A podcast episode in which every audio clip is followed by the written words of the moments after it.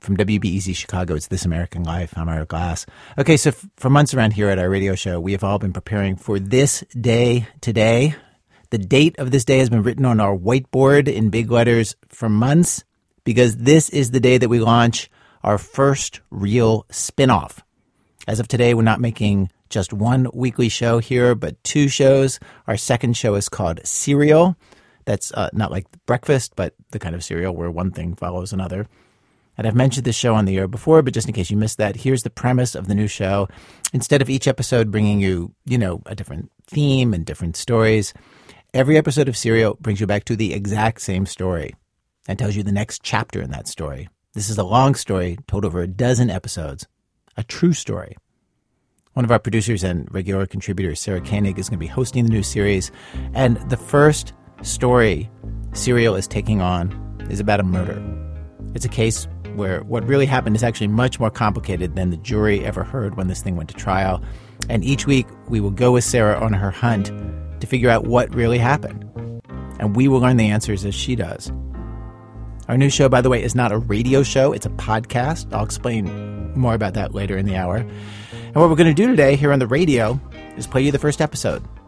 Okay, and so with that, here's Sarah, and I really hope you like this.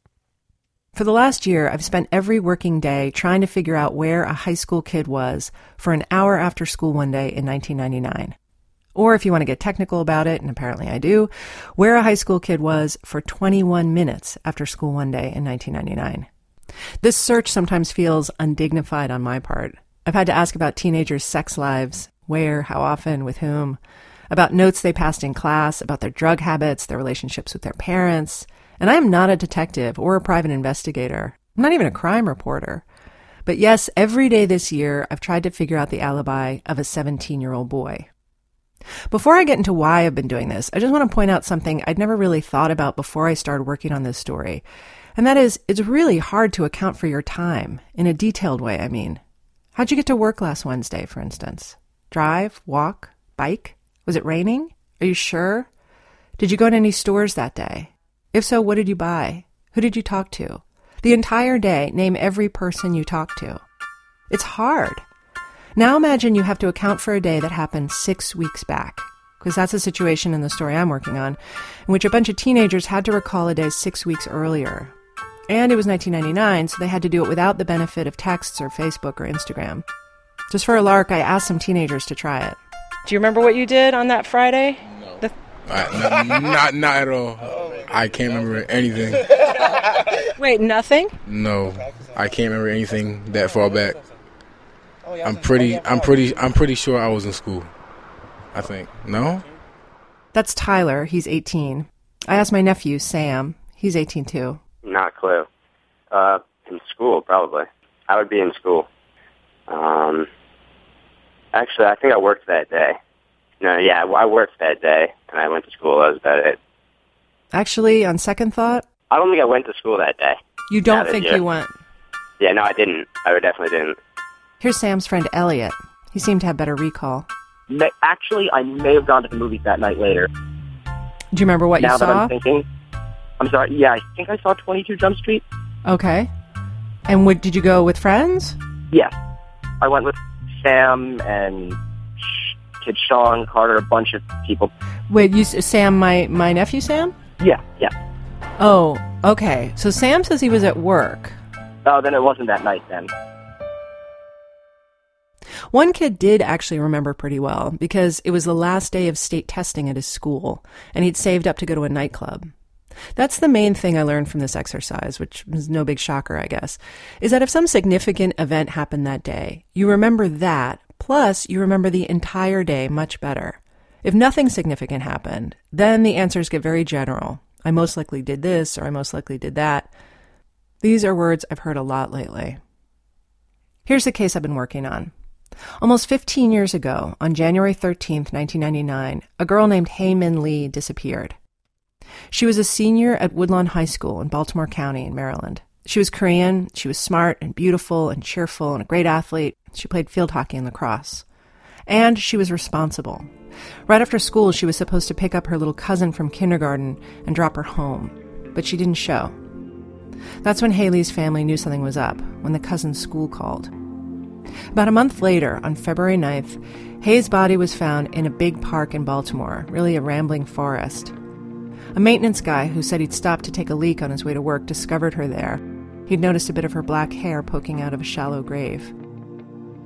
The cause of death was manual strangulation, meaning someone did it with their hands. A couple weeks after that, so six weeks after she first went missing, Hae's ex boyfriend, a guy named Adnan Syed, was arrested for her murder. He's been in prison ever since.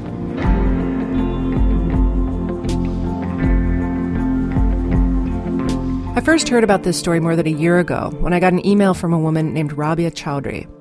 Rabia knows Adnan pretty well. Her younger brother Saad is Adnan's best friend.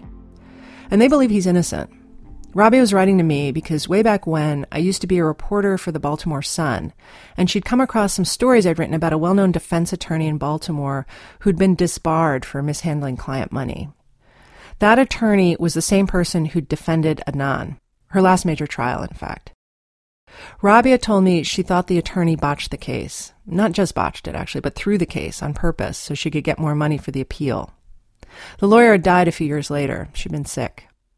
Rabia asked if I would please just take a look at Adnan's case. I don't get emails like this every day, so I thought, sure, why not? I read a few newspaper clips about the case, looked up a few trial records, and on paper, the case was like a Shakespearean mashup. Young lovers from different worlds, thwarting their families, secret assignations, jealousy, suspicion, and honor besmirched. The villain, not a Moor exactly, but a Muslim all the same. And a final act of murderous revenge. In the main stage, a regular old high school across the street from a 7 Eleven. Hi, are you Rabia? Hi. Am I saying your name correctly? Rabia. Rabia, okay. I went to go see Rabia. She was surrounded by paper files, loose stacks, binders, some crappy looking boxes, all court documents and attorney's files from Adnan's case. Some of the papers were warped and discolored. Why do they look wet? They look like wet. These have been, yeah, these have been damaged because these. She explained that it was because the boxes had been in her car on and off for 15 years. Rabia is a lawyer herself. She mostly does immigration stuff. Her office takes up the corner of a much larger open space that I think is a Pakistani travel agency, though it's hard to tell. It's in this little strip mall. Across the parking lot, there's a new Pakistani restaurant, an African evangelical church, an Indian clothing shop, a convenience store. On the sidewalk outside, I found a teeny weeny bag of marijuana. Baltimore County is like this, at least on the west side. It's where a lot of middle class and working class people go, many immigrants included, to get their kids out of the badass city, though the badass city is close by. Rabia's 40. She's short and she's got a beautiful round face framed by hijab. She's adorable looking, but you definitely shouldn't mess with her. She's very smart and very tough, and she could crush you. Her brother Saad was at Rabia's office too the first time I went. He's 33, mortgage broker, more laid back than Rabia. They told me about Adnan Syed, their friend. Not just a good kid, but an especially good kid smart, kind, goofy, handsome. So that when he's arrested for murder, so many people who knew him were stunned. He was like the community's golden child. Oh, really? Talk more about that. Um, he was an honor roll student, volunteer EMT. He was like on the football team. He was a star star uh, runner on the track team. He was uh, the homecoming king. He led prayers at the mosque. Uh, so he was yeah, he everybody knew Adnan to be, you know, somebody who's going to do something really big. I later fact checked all these accolades, of course, and learned that Rabia was mostly right, though she sometimes gets a little loosey goosey with the details. Adnan was an EMT, but he didn't volunteer, he was paid for it. He was on the track team, but he wasn't a star. He did play football, and he did lead prayers on occasion. He wasn't homecoming king, but he was prince of his junior prom, and this at a high school that was majority black. They picked a Pakistani Muslim kid. So you get the picture. He was an incredibly likable and well liked kid. This conversation with Rabia and Saad, this is what launched me on this year long eh, obsession is maybe too strong a word. Let's say fascination with this case. By the end of this hour, you're going to hear different people tell different versions of what happened the day Hae Lee was killed. But let's start with the most important version of the story, the one Rabia told me first, and that's the one that was presented at trial. The state's case against Adnan went like this he and Hae had been going out since junior prom, but Adnan wasn't supposed to be dating at all. Adnan was born in the US, but his parents are from Pakistan, and they're conservative Muslims. No drinking, no smoking, no girls, all that. Saad and Rabia's parents are the same way. Their families are friends.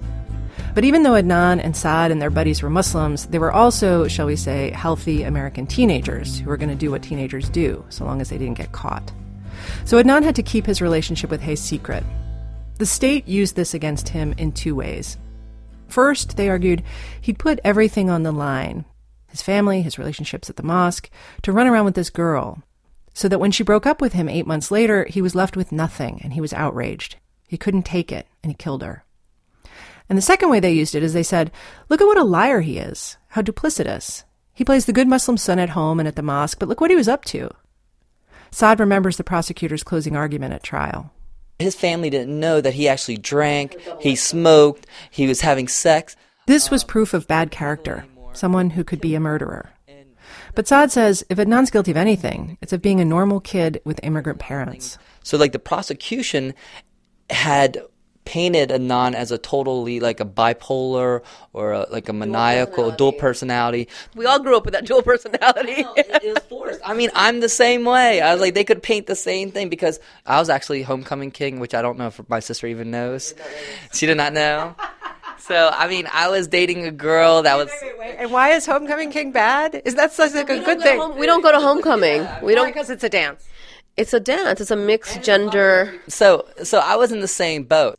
My parents, my sister, they didn't know about this at all. I mean, and right now, ten years, more than ten years later, she's finding out. You know, I know. I mean, I, you know, I'll admit, you know, on one side, like my family thinks I'm a virgin, but on the other hand, I play, okay, you know. But it's oh, the Timai, Timai, Timai. Let's see that, like that right there. I mean, it's kind of making her feel uncomfortable. You know, she's like, whoa, whoa, whoa. So just on motive alone, Saad and Rabia found the whole thing ridiculous. As for physical evidence, there was none, nothing.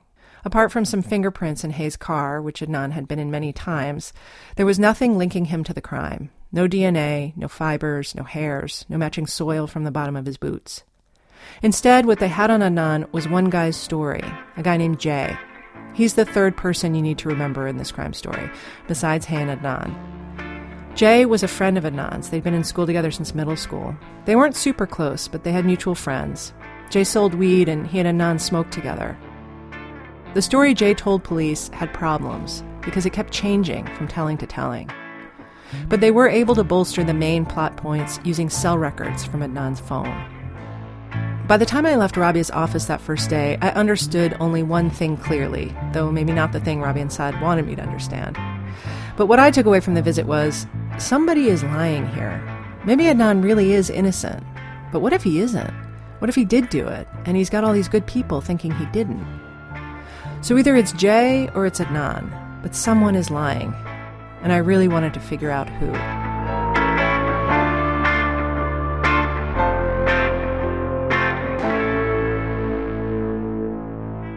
In the early morning of February 28, 1999, Adnan was arrested by Baltimore City detectives. He was asleep in his bed when they showed up at his house. They took him straight from his untidy bedroom to an interrogation room at Homicide downtown. What Adnan didn't know is that just hours before they picked him up, the cops had interviewed his friend Jay. This is a taped interview of Jay, black male, 19 years of age. We're at the offices of Homicide, specifically the Colonel's conference room.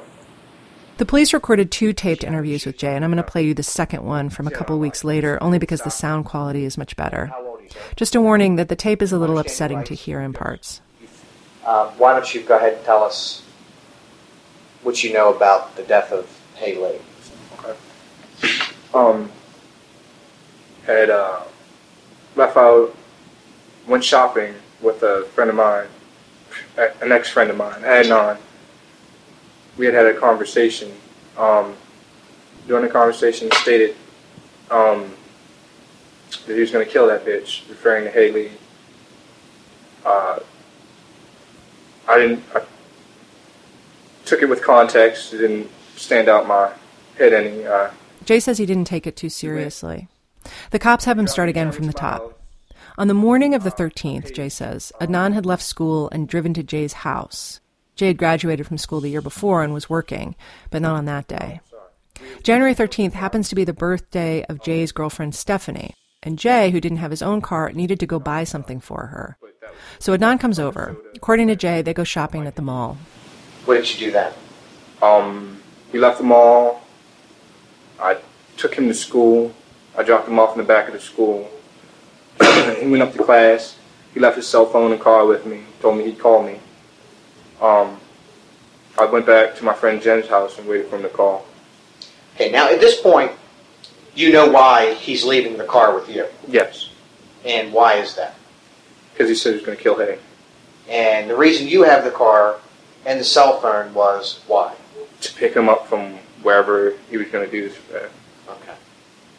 And you had talked about this while you were shopping that day? The details of uh, the car and all. The events, how they were going to plan out. He, he the, the, the, that day he told me yes. He told me um, I'm going to leave you with my cell phone and my car. I need you to come get me. Yes. After After he had killed Hae. Yes. Later that afternoon, the call comes. you receive a phone call from Adnan Yes. on his cell phone, Yes. which is in your possession. Yes. And the conversation was what? Um, that bitch is dead. Come and get me. I'm at Best Buy.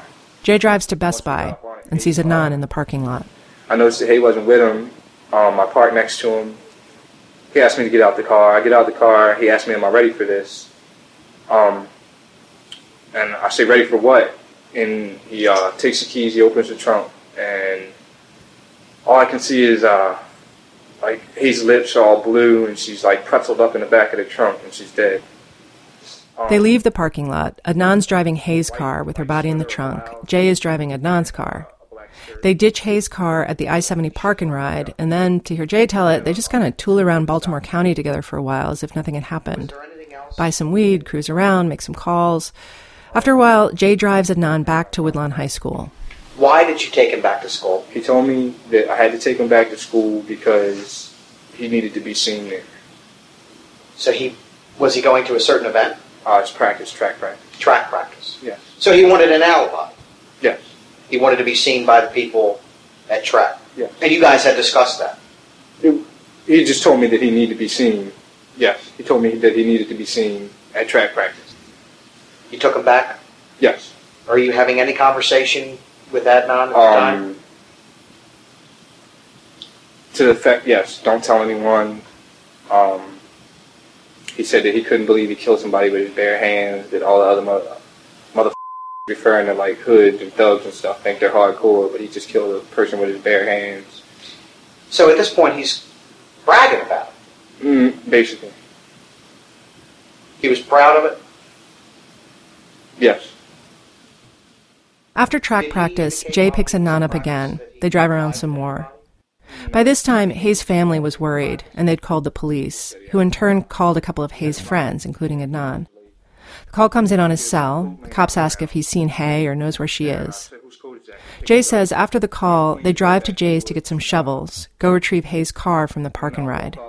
They drive around some more, and finally end up at Leakin Park, where Adnan proceeds to bury Hae. It's evening by now, maybe 7 or 8 p.m. And uh, he asked me if I was going to help. And I told him no, and he starts just shoveling dirt on top of her. And after, uh, we leave there. Um, uh, Let me stop a minute. yes, You helped him dig the hole. yes. How long did it take you both Uh, to dig the hole? 20, 25 minutes. How deep did you make the hole? Oh, maybe six inches at the most. It wasn't very deep at all. Who did most of the digging? Uh, it was, Both of you. yeah, Equal work. I wouldn't say that, but yeah. Okay. So those are the key points. Adnan told Jay in advance he was going to do it. He did it. They buried her. Jay's story wasn't just the foundation of the state's case against Adnan. It was the state's case against Adnan. And the picture Jay drew, it's cold. I mean, he's not describing a crime of passion here. This is something much darker. To methodically map out the death of your friend, to strangle her with your own hands, so close up like that. That would mean Adnan wasn't just a killer, but a master liar and manipulator. A psychopath, probably.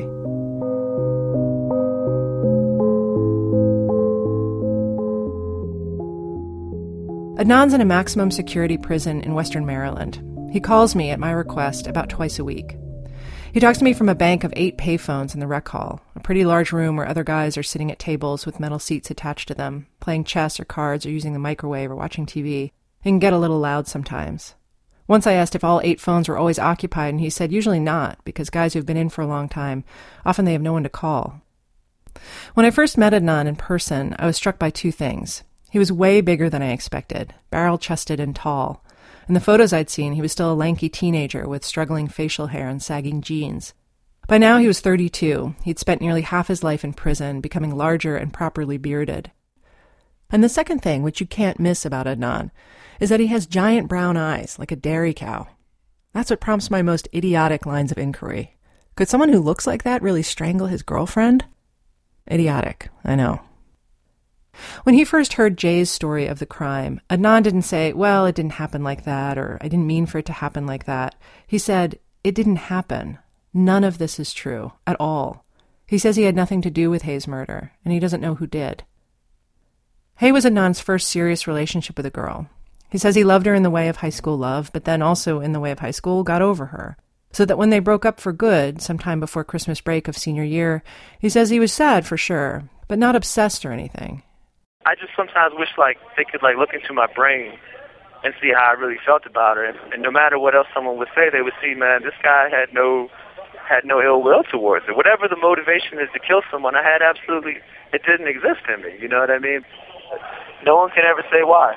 People can say why. Oh man, he was mad, this, that, or the other, but no one can ever come with any type of proof or anecdote or anything to ever say what, that I was ever mad at her, that I was ever angry with her, that I ever threatened her. You know, that's the only thing I can really hold on to. That is like my only firm handhold in this whole thing is that no one's ever been able to prove it. No one ever has been able to provide any shred of evidence that I had, it had anything but friendship towards her, like love and respect for her. That's at the end of the day, man. The only thing I can ever say is, man, I had no reason to kill her. He's adamant about this. You can hear it, right? He's staunch. The problem is, when you ask Adnan to go back and tell his version of what happened that day, to refute Jay's story, everything becomes a lot mushier. Yes, he hung out with Jay on the 13th, both during and after school, but he doesn't remember exactly where they went, or what they did, or what time it was. Here's what he's got January 13th unfolded like any other day, a normal, mostly uneventful day. He says there are a couple of things that do stand out, though. That day was Stephanie's birthday. Stephanie was one of Adnan's best friends, and also Jay's girlfriend. Adnan had gotten Stephanie a birthday present, a stuffed reindeer, which he'd given to her in second period, Miss Efron's English class. And um, uh, one, uh, uh, it occurred to me that day that I was going to ask her boyfriend, Jay, did he get her a gift? So sometime during the day, uh, before noon. Um, Wait, Adnan, just hold up for a second. Why? Sure. Why did you care whether Jay got Stephanie a, a present? Like, what's it to you? Uh, Stephanie was a very close friend of mine, as I mentioned, and it was just uh, I just kind of wanted to make sure that she also got a gift from him. You know, she had mentioned to me that um, she was looking forward to getting a gift from him. She mentioned she was really happy to get the gift that I gave her. So it just, as I would with any friend, I just kind of, uh, we know went to check on that. I kind of had a feeling that maybe he didn't get her a gift, and I had free periods during school, so it wasn't like you know, it, it, it was not abnormal for me to leave school to go do something and then come back. So I went to his house, and I, and I asked him, you know, did you happen to get a present for Stephanie? He said no. So I said, if you want to, you can you can drop me back off to school. You can borrow my car, and uh, you can go to the mall, get her a gift or whatever, and just come uh, pick me up after track practice that day. So then, what happened? Well, then, uh, when school was over, I would have went to the library.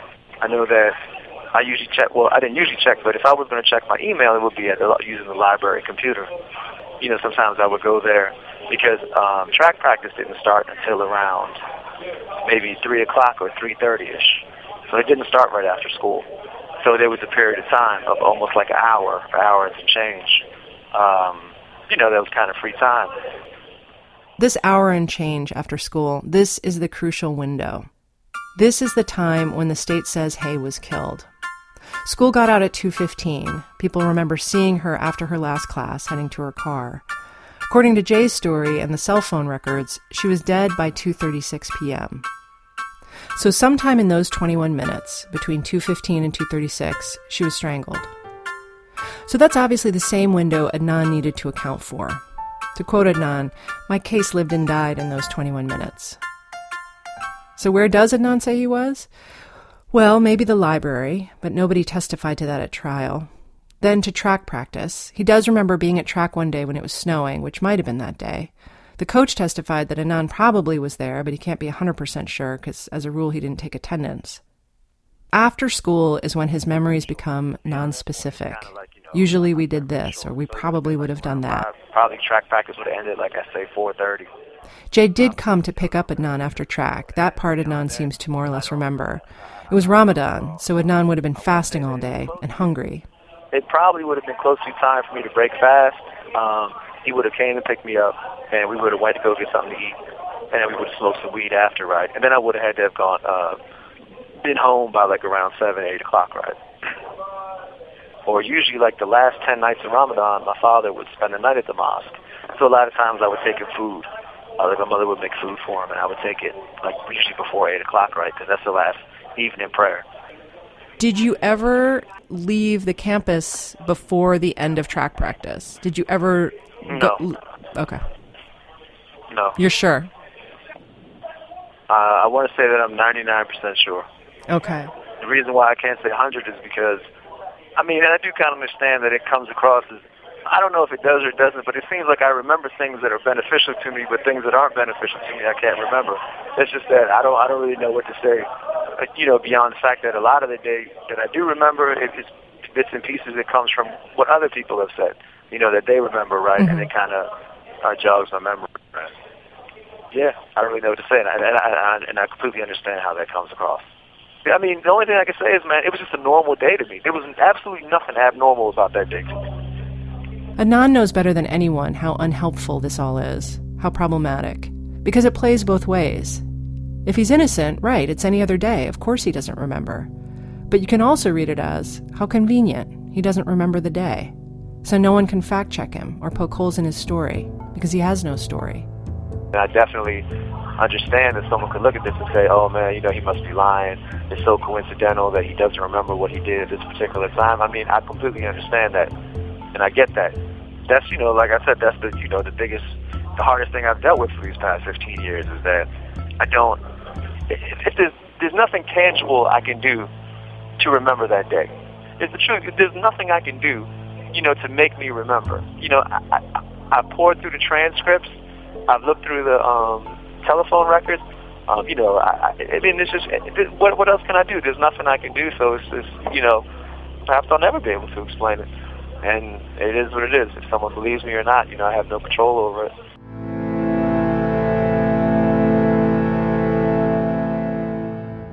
Adnan's trial was a long ordeal. Jay was on the stand for something like five days. A cell phone expert testified for two days, a lifetime when you're discussing cell tower technology. There were absences and some bad weather closed the courts, so it was six weeks before both sides rested. But the jury, they moved like lightning. After just a few hours, including a lunch break, they convicted Adnan of first degree murder. Rabia Chaudry was there in the courtroom when it happened. She says his mother was crying, she was crying. Rabia hadn't sat through the whole trial, so the first time she fully understood that the case came down to those 21 minutes was during closing arguments, when the prosecutor brought out a dummy's head and strangled it in front of the jury. That evening, after the verdict, Rabia went to see Adnan in lockup. And so I went to go see him. So this is the same day he's been convicted. And this is the first time I actually had a conversation with him about, you know, what's going on. And, and I was like, you know, Adnan, the whole thing's turning on these 20, 25 minutes. Like, you know, where were you? And he's like, look, she disappeared in January. You know, in March, you're asking me, like, where were you after school for 20 minutes on a specific day? Like, no, all the days are the same to me, you know? Uh, he's But then he mentions that there was this one girl, an alibi girl. Uh, he's like the only thing um, I could offer is he's like I remember he's like there's a girl I go to school with, who uh, her name's Asia McClain. Um, he's like right after I got arrested, she wrote me um, a couple of letters, And she said she also went to see my family. And she said she specifically remembers me being um, at the library, at the public library, right after school. The Woodlawn Public Library is just across the parking lot from Woodlawn High School. It's not technically part of the campus, but it might as well be. He said, I gave those letters to Cristina Gutierrez, to my attorney.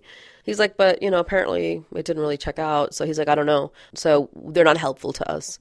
So this is the first time I heard of this girl, um, Asia McClain. I had never heard of her before. Nobody had mentioned her before. Were you like floored? Like, wait, wait, wait, wait, wait what? Let, I mean, what, like.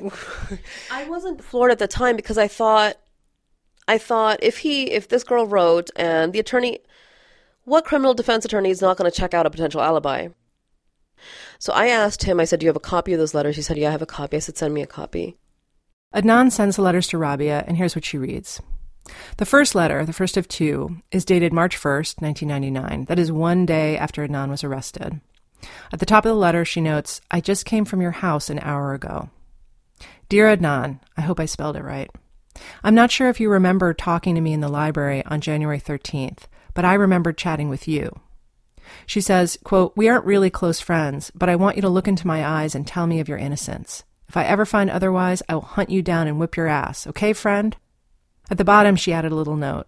My boyfriend and his best friend remember seeing you there too. That's letter number one. Then the next day, on March 2nd, she writes Adnan another letter. This one's typed, it's chattier. She talks about the gossip in school, the bits and pieces of evidence about the crime that are circulating, what the students are saying, what the teachers are saying, about her visit to his house. Quote, Your brothers are nice. I don't think I met your mother. I think I met your dad. Does he have a big gray beard? They gave me and Justin soda and cake. There's a whole bunch of people at your house. I didn't know who they were. I also didn't know that Muslims take their shoes off in the house. Thank God they didn't make me take mine off. My stinky feet probably would have knocked everyone out cold. Why haven't you told anyone about talking to me in the library? She asks him. Did you think it was unimportant? You didn't think that I would remember? Or did you just totally forget yourself? Adnan says now that he does, in fact, remember seeing Asia in the library. The thing he remembers about it is so high school. Asia used to go out with Adnan's friend Justin, and Justin had confided that Asia was a proper young lady. In other words, Justin wasn't getting any. So Adnan remembers thinking he would now get to tease Justin about seeing Asia with her new boyfriend. Maybe the new guy was getting lucky. Ha ha. Anyway, Rabia calls Asia up. It's been a year since she wrote the letters, but she agrees to meet. And she told me uh, that day after school, I went to the li- public library and Adnan was sitting at a computer checking email or something, and I sat down next to him. And We started chatting, and um, Adnan was a very popular boy in school. He's handsome and you know popular with the ladies.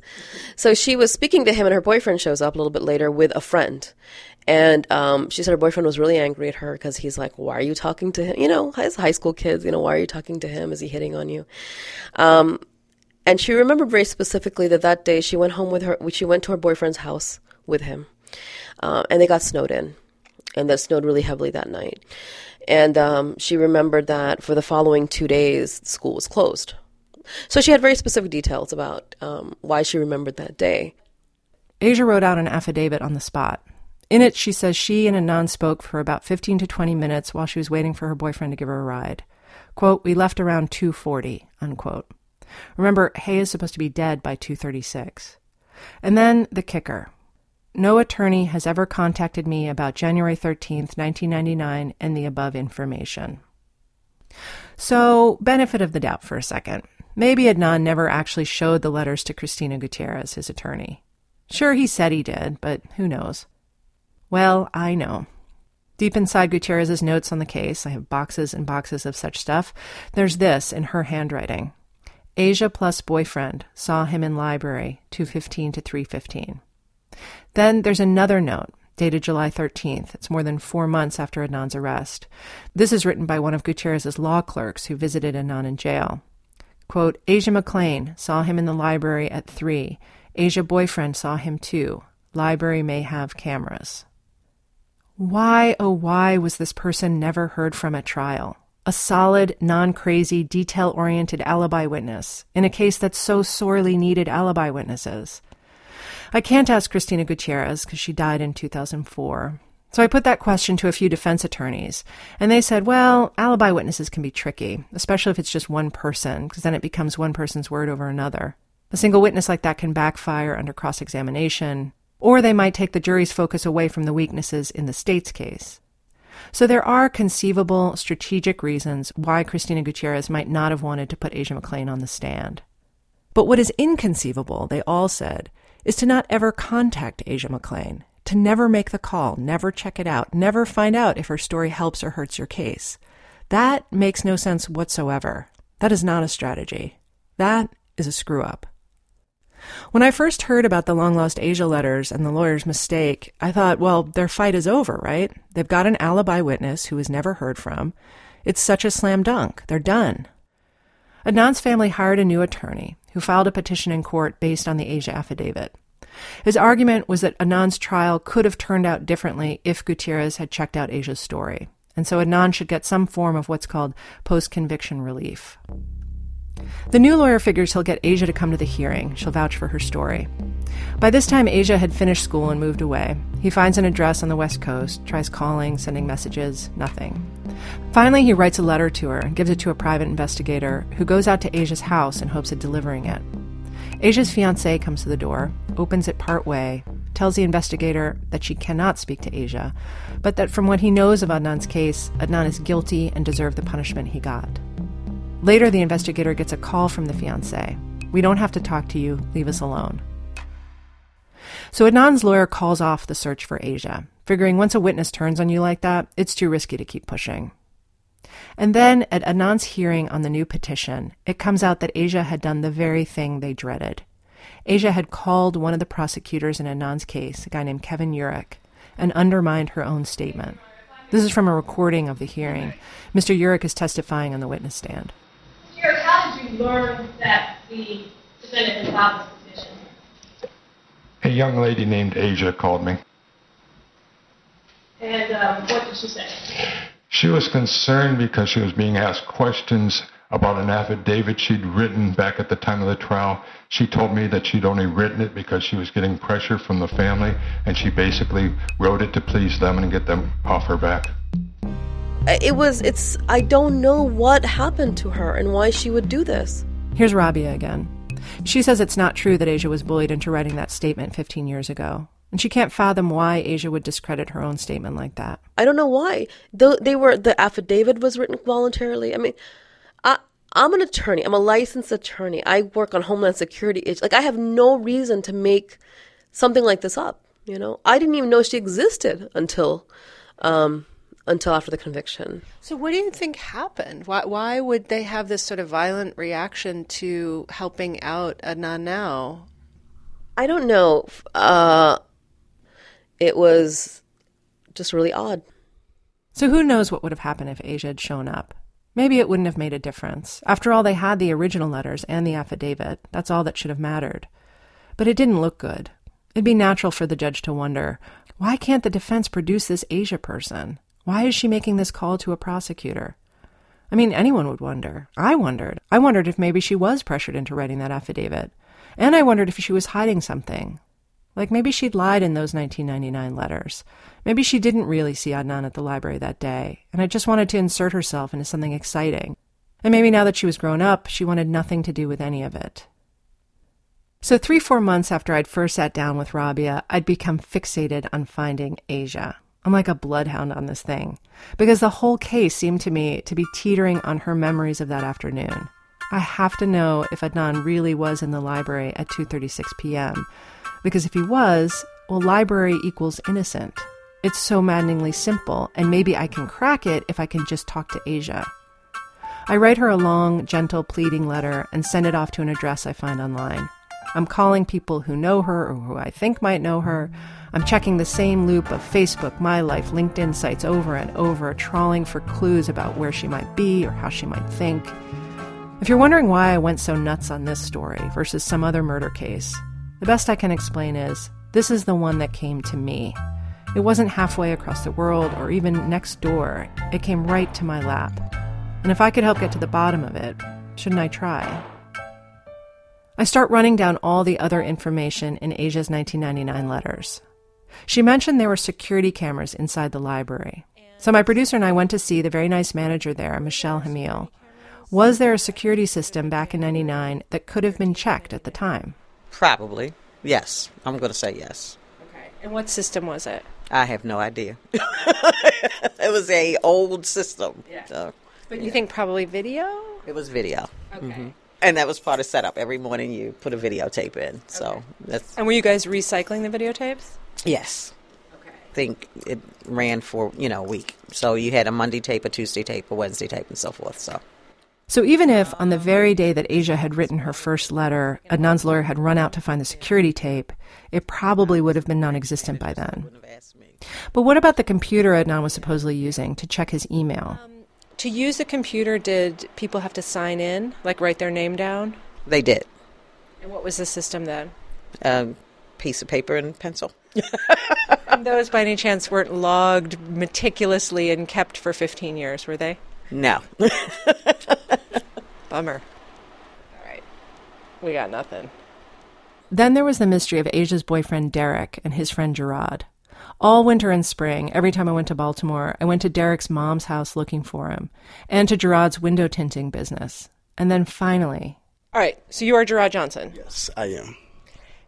You don't know how excited we are to be talking to you. I've been looking for you for like four months. You didn't do anything, but we were hoping maybe you remembered this moment. On January 13th, 1999, do you ha- have any memory, by any miracle, that you went to Woodlawn Public Library branch near Woodlawn High School to pick up Asia McClain with your friend Derek? I have no idea. Asia McClain. Is that a person or a book? It's a person. No, no recollection of it. scratch Gerard.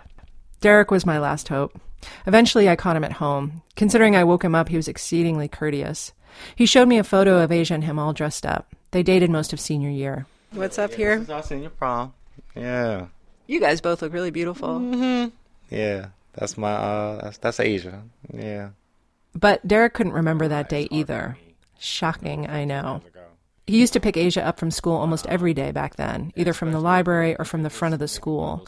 And he says he spoke to a lot of her friends, just to be polite. and um, it's uh, it's very possible that um, we I could have spoken to the gentleman and her on that day, um, but it's very hard to remember, you know, 15 years later.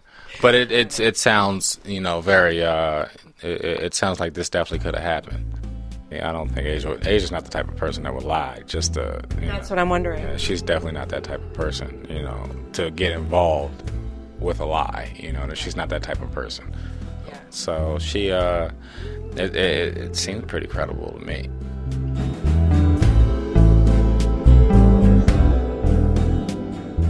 One day, I get a call on my cell phone from a blocked number.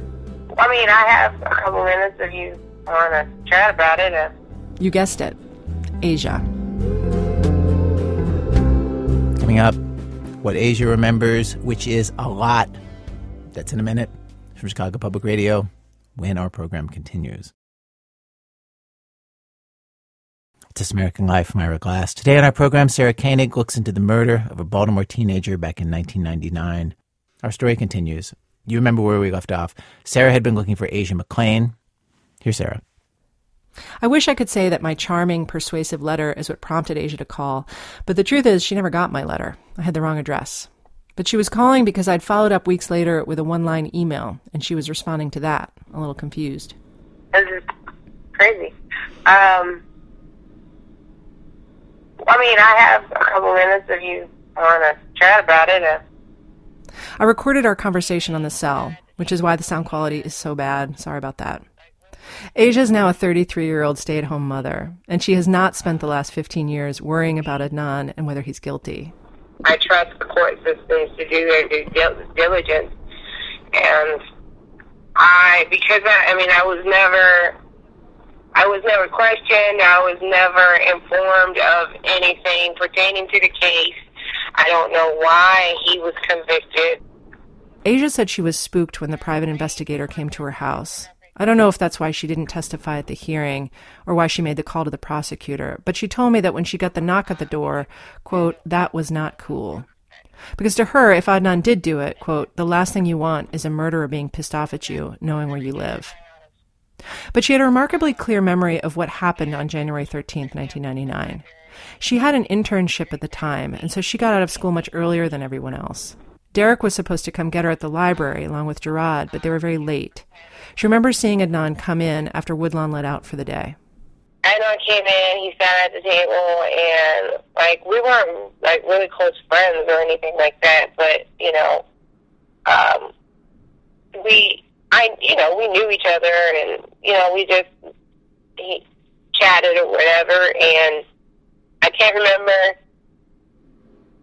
I think I must have asked him how he was doing or whatever, and he said fine, and you know, he told me that him and Hae broke up, and and I was like, oh, well, that that's a bummer, and and I was like, what happened? And he was like, oh well, she is seeing this other guy, some some white dude, and you know, but he was pretty chill about it. He just he was just like, you know, well, if you know she doesn't want to be with me, then that's fine. I, you know, I just wish the best for her, and that kind of attitude, and I'm not sure why Asia's memory of this interaction is so clear all these years later.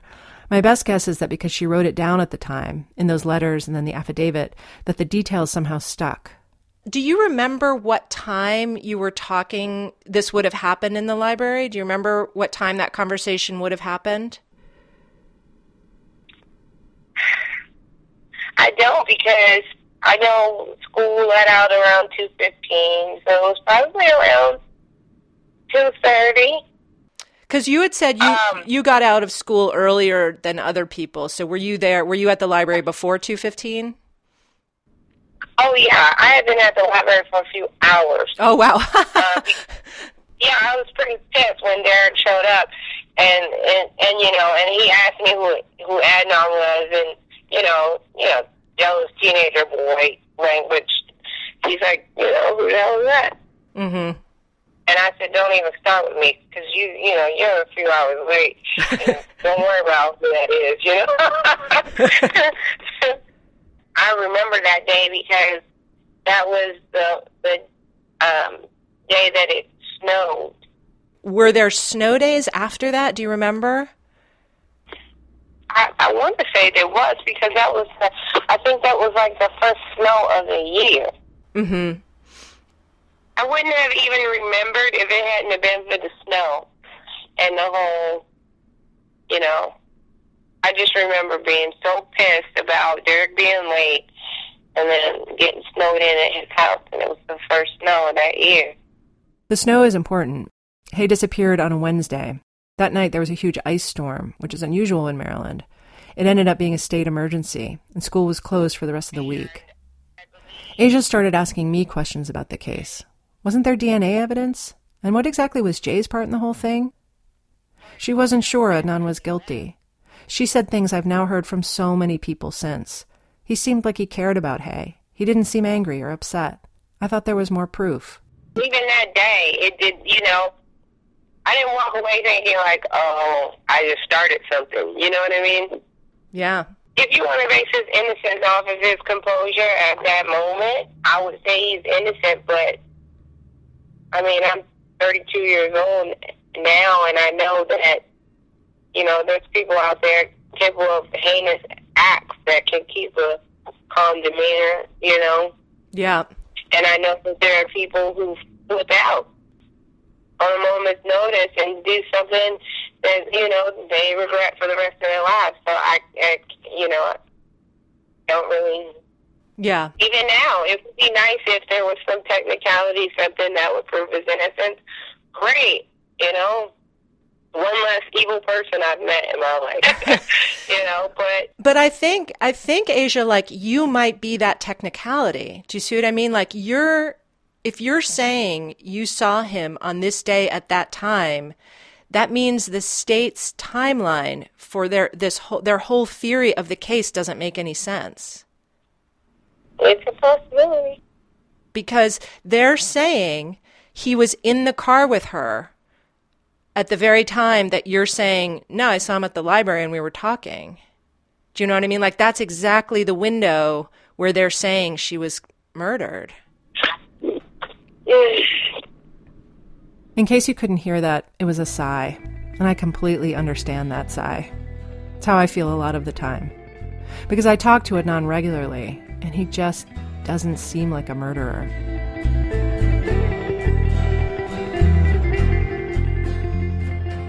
A few minutes after I hung up with Asia, Adnan called on schedule. Hey, Sarah. How you doing? Um, I'm good. I'm good. Um, I so I was just talking to Asia McClain. Okay. You don't sound very excited. I had a well. I mean, I I, I, I really, you know, uh, This was not the reaction I expected. I felt like I'd just interviewed an ivory billed woodpecker. But when I told Adnan what Asia remembered, instead of being excited, Adnan said it was heartbreaking. I mean, on a personal level, I'm happy because, in a sense, it's you know that I'm not making this up, and, and at least if nothing else, it kind of like at least someone other than Rabia knows that you know this did take place.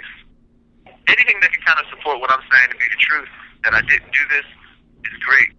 But from a legal perspective, it's like I wish she would have came to this realization maybe like a year and a half ago. You know what I mean? Because it's kind of like you know it, it, it's, I mean it's, it's too late. I'm sorry. I mean I, I definitely appreciate it. You know, and I, I definitely kind of hear the elation in your voice, and now I feel like I punctured your balloon. No, no. I mean, I, I see. I totally. I see. I see what you're saying. I, I hadn't thought about it in that way. When I told Rabia I'd talked to Asia, she immediately burst into tears. Because they were all correct. It was too late. The judge ruled on Adnan's petition a few weeks before I spoke to Asia. Denied. The judge wrote in his opinion that Cristina Gutierrez's decision not to use Asia McClain as an alibi witness was strategic. After all, Asia's original letters didn't specify an exact time, and Gutierrez could have reasonably concluded that Asia was offering to lie in order to help Adnan. And finally, he wrote, Asia's letter contradicted Adnan's own alibi. Asia says she saw him at the public library, but Adnan said he was on the school campus the whole afternoon. Maybe the judge didn't understand that Woodlawn Library is basically part of the campus. But anyway. Asia's story then is legally worthless. A witness who says she saw you at the exact moment when the state contends you were strangling a young woman in a car is worthless. A few days after I spoke to Asia, she wrote me an email. I've been thinking a lot about Adnan, she wrote. All this time I thought the courts proved it was Adnan that killed her. I thought he was where he deserved to be. Now I'm not so sure. Hae was our friend too, and it sucks feeling like you don't know who really killed your friend. Hae was the sweetest person ever. If he didn't kill Hae, we owe it to him to try to make that clear. And if he did kill her, then we need to put this to rest. I just hope that Adnan isn't some sick bastard just trying to manipulate his way out of jail. I wrote back, Believe me, I'm on exactly the same page.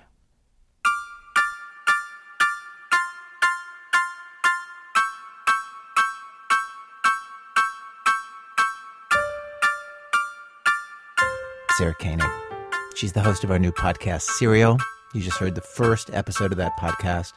Every episode after this is going to bring you like the next chapter in her search for the truth about the murder of Hae Min Lee. And you don't have to wait to hear the next installment. You can listen to episode two right now. Go to serialpodcast.org. That's cereal, not spelled like the breakfast food. And you can listen uh, right there by clicking play, or you can download the episode to listen later on your phone or tablet or whatever.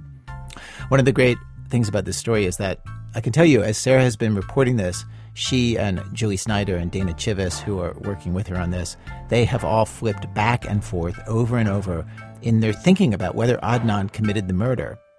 And when you listen to the series, you experience those flips with them. You go back and forth with them. You hear the evidence that Sarah uncovers as she uncovers it, and you can join her in trying to figure out exactly what happened and who to believe. And as the series continues, a lot of things are going to happen. I think that there are other people involved. Like maybe I think maybe he was set up somehow. Clearly, you could tell something was going on that wasn't good. I mean, it was just strange behavior for anybody. Basically, threatened me. Like, you know what happened to Hae. This is what's going to happen to you. That's how I felt that day. Jay told me he was being blackmailed by Adnan. Because Adnan knew that Jay couldn't go to the police. Like if this works, and he, I mean, Every question we've had for the past eight months, he knows it. Yeah, I mean, who else did it? You know, there's like running out of suspects. I should say we're doing this new show as a podcast, and in fact, we have made an instructional video that stars me and an 80 something year old friend of mine from the dog park, Mary Ahern. If you are an older person who is scared of this technology, my friend Mary, who is herself an older person and who listens on her iPad every week, she can get you up and running in like a minute and a half. That instructional video and the place where we deliver serial episode two to you is serialpodcast.org. Again, one last time, that's serialpodcast.org. Seen a lot, but I ain't seen enough. And I don't know what to believe. Our program was produced today by Julie Snyder, Dana Chivvis, and Sarah Koenig. Emily Condon did like one million practical and operational things to get their new series up and running. Fact checking from Karen Fergala Smith. The music in today's program was composed and performed by Nick Thorburn. The rest of our radio staff Ben Calhoun, Sean Cole, Stephanie Foo, Hannah Jaffe Walt, Miki Meek, Jonathan Menjivar, Brian Reed, Robin and Alissa Shipp, and Nancy Updike. Production help from JP Dukes. Seth Lind is our operations director. Elise Bergerson's our office manager. Adrian Mathewitz runs our website. That website, where you will find links today to Serial's website and to our instructional video on how to get a podcast, thisamericanlife.org. Thanks today to Brendan Dunning and to our web developer, Rich Orris. This American Life is delivered to public radio stations by PRX, the Public Radio Exchange. Thanks, as always, to our program's co founder, Mr. Torey Malatia. You know, he's been happily married for decades, but his parents, oh my, they're so puritanical. You know, on one side, like my family thinks I'm a virgin, but on the other hand, I play, you know. But it's the TMI. TMI. I'm Ira Glass, back next week with more stories of This American Life. If you believe me tomorrow, make sure that I'm right. Cause I don't know what to believe.